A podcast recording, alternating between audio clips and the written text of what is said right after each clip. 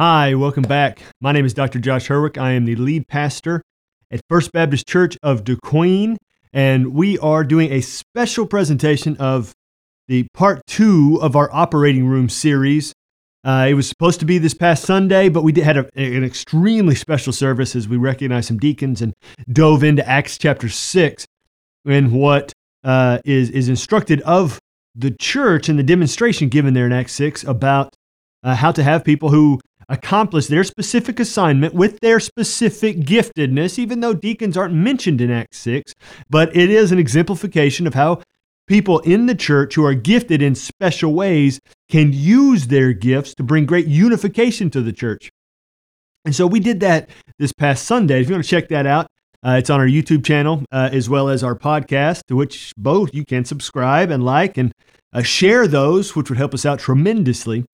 Uh, and so The, the message we were going to teach that day, as we've been walking through verse by verse the Sermon on the Mount, uh, we are dividing up into several sections over this week uh, as we look at that teaching uh, from the words of Jesus. Uh, the previous uh, version of this, we looked uh, as Jesus was was talking about uh, lust and, and motivations and, and responsive actions that we can take uh, to a heart issue. Uh, and now we are going to look at Jesus' next words in Matthew chapter five, two verses, uh, verses thirty-one and thirty-two. So let's see what Jesus said and then try to digest what he means there. Uh, Matthew chapter five, starting verse thirty-one.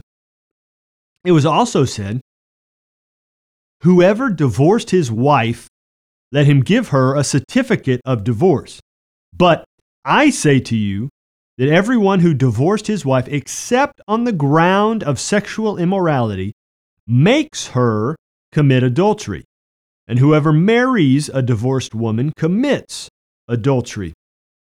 Now, before you get all riled up, I know some of you are, some of you are already punching out maybe a comment or a text or an email here to the church. Um, this is two verses. Let's examine what exactly is Jesus talking about here in these, again, two verses. You know, this, there are two things to take note right off the bat.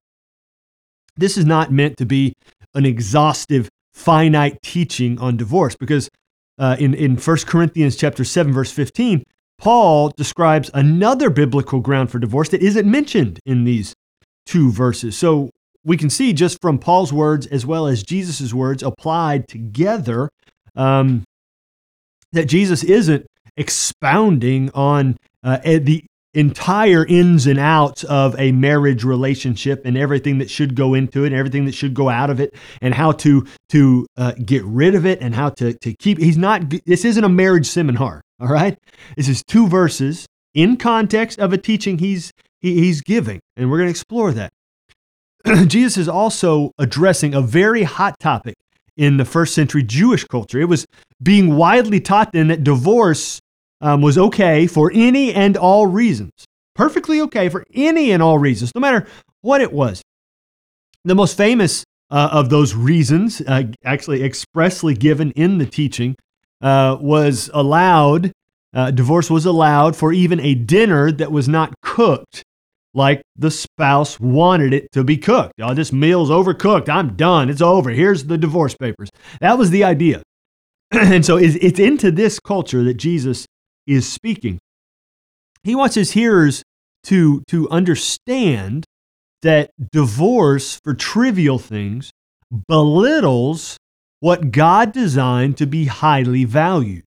So when Jesus begins to emphasize God's original value into marriage, it's not well received by his hearers. The disciples, the disciples themselves, right, even said in Matthew chapter nineteen, verse ten, that if divorce were not so readily available to the follower of Jesus, then they would rather not even get married. That's what they said. They said, it's not even worth getting married if it's that hard to get divorced. If, if I can't divorce someone over the temperature of my meal, then it's not worth even getting into it.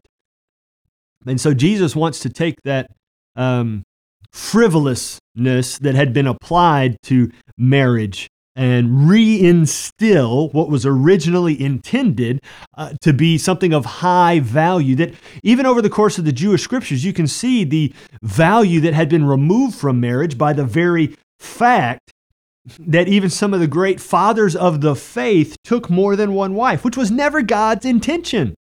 The fact that it happens in the Jewish scriptures doesn't mean it has God's endorsement. As you can see, time and again, when those guys in the Jewish scriptures would take more than one wife, it created unbelievable problems. That doesn't mean God didn't move in the lives of those guys. He did.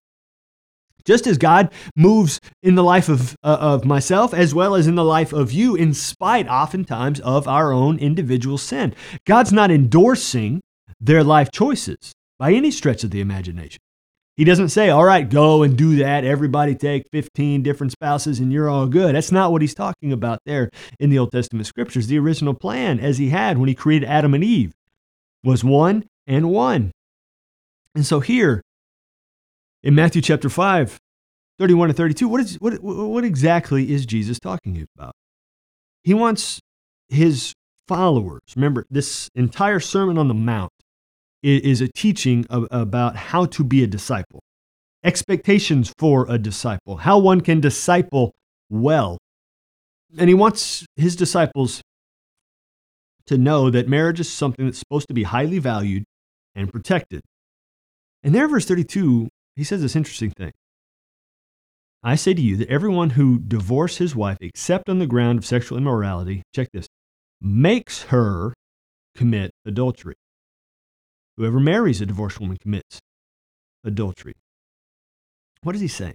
Now, again, what some people will do is they will take these two verses completely out of context and apply them to individuals in today's culture and, and uh, in the midst of today's issues in order to instill shame in them. And we see throughout Jesus' ministry, shame is never a part of what Jesus intended, never a part of anything Jesus is giving. Now, conviction does come from the Holy Spirit, but conviction and shame are different. Shame comes from the enemy. Shame is a tool of Satan.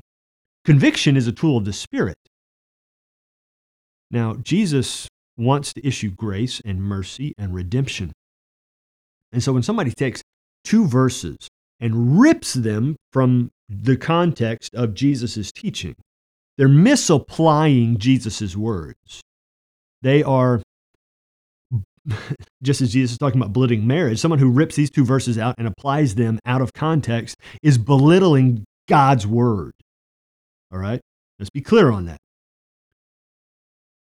Now, when someone issues a certificate of divorce, as Jesus talks about here, for something so trivial as a burned meal, devaluing what Jesus wants to be valued, um, Jesus is describing that this is a heart issue. That's what this whole section's about, heart issues.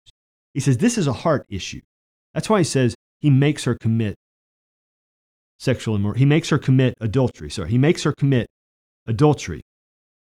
Now, he doesn't make that other individual. If, if there's two individuals, a man and a wife, and they're married, and the man gets a divorce, how can he make the other spouse commit adultery?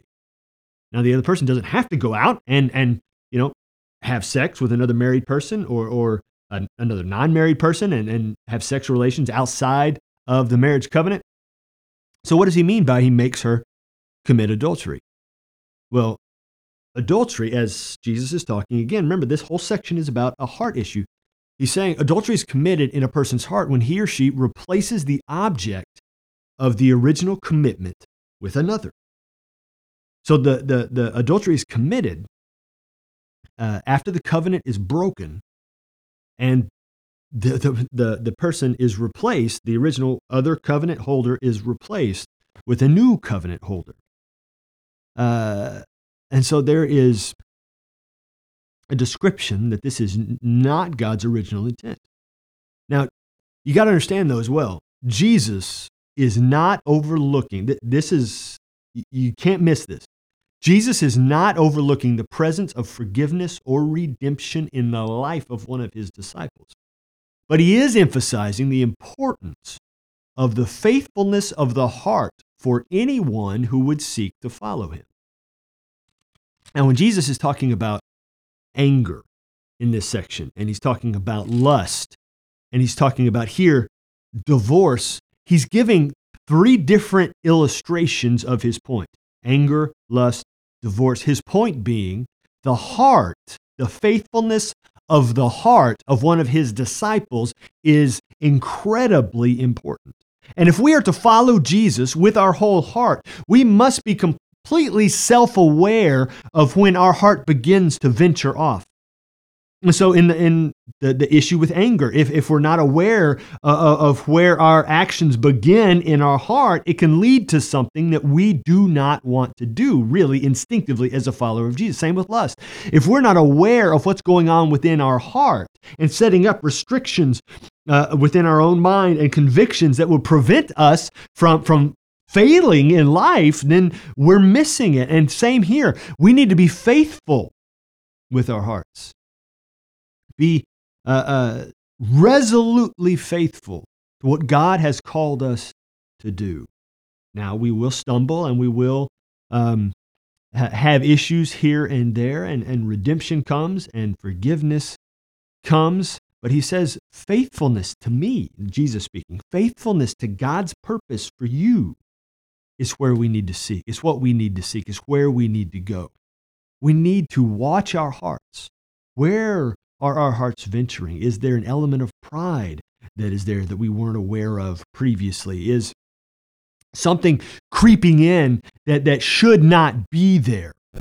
We need to watch our hearts, guard our hearts, protect our hearts, because just like our minds with the anger issue, just just like our, our eyes, and, and again, our minds with the lust issue, just like our hearts here with, with uh, uh, our faithfulness in verses thirty-one and thirty-two of Matthew five, we need to be completely dedicated to God and faithful to His purposes for us.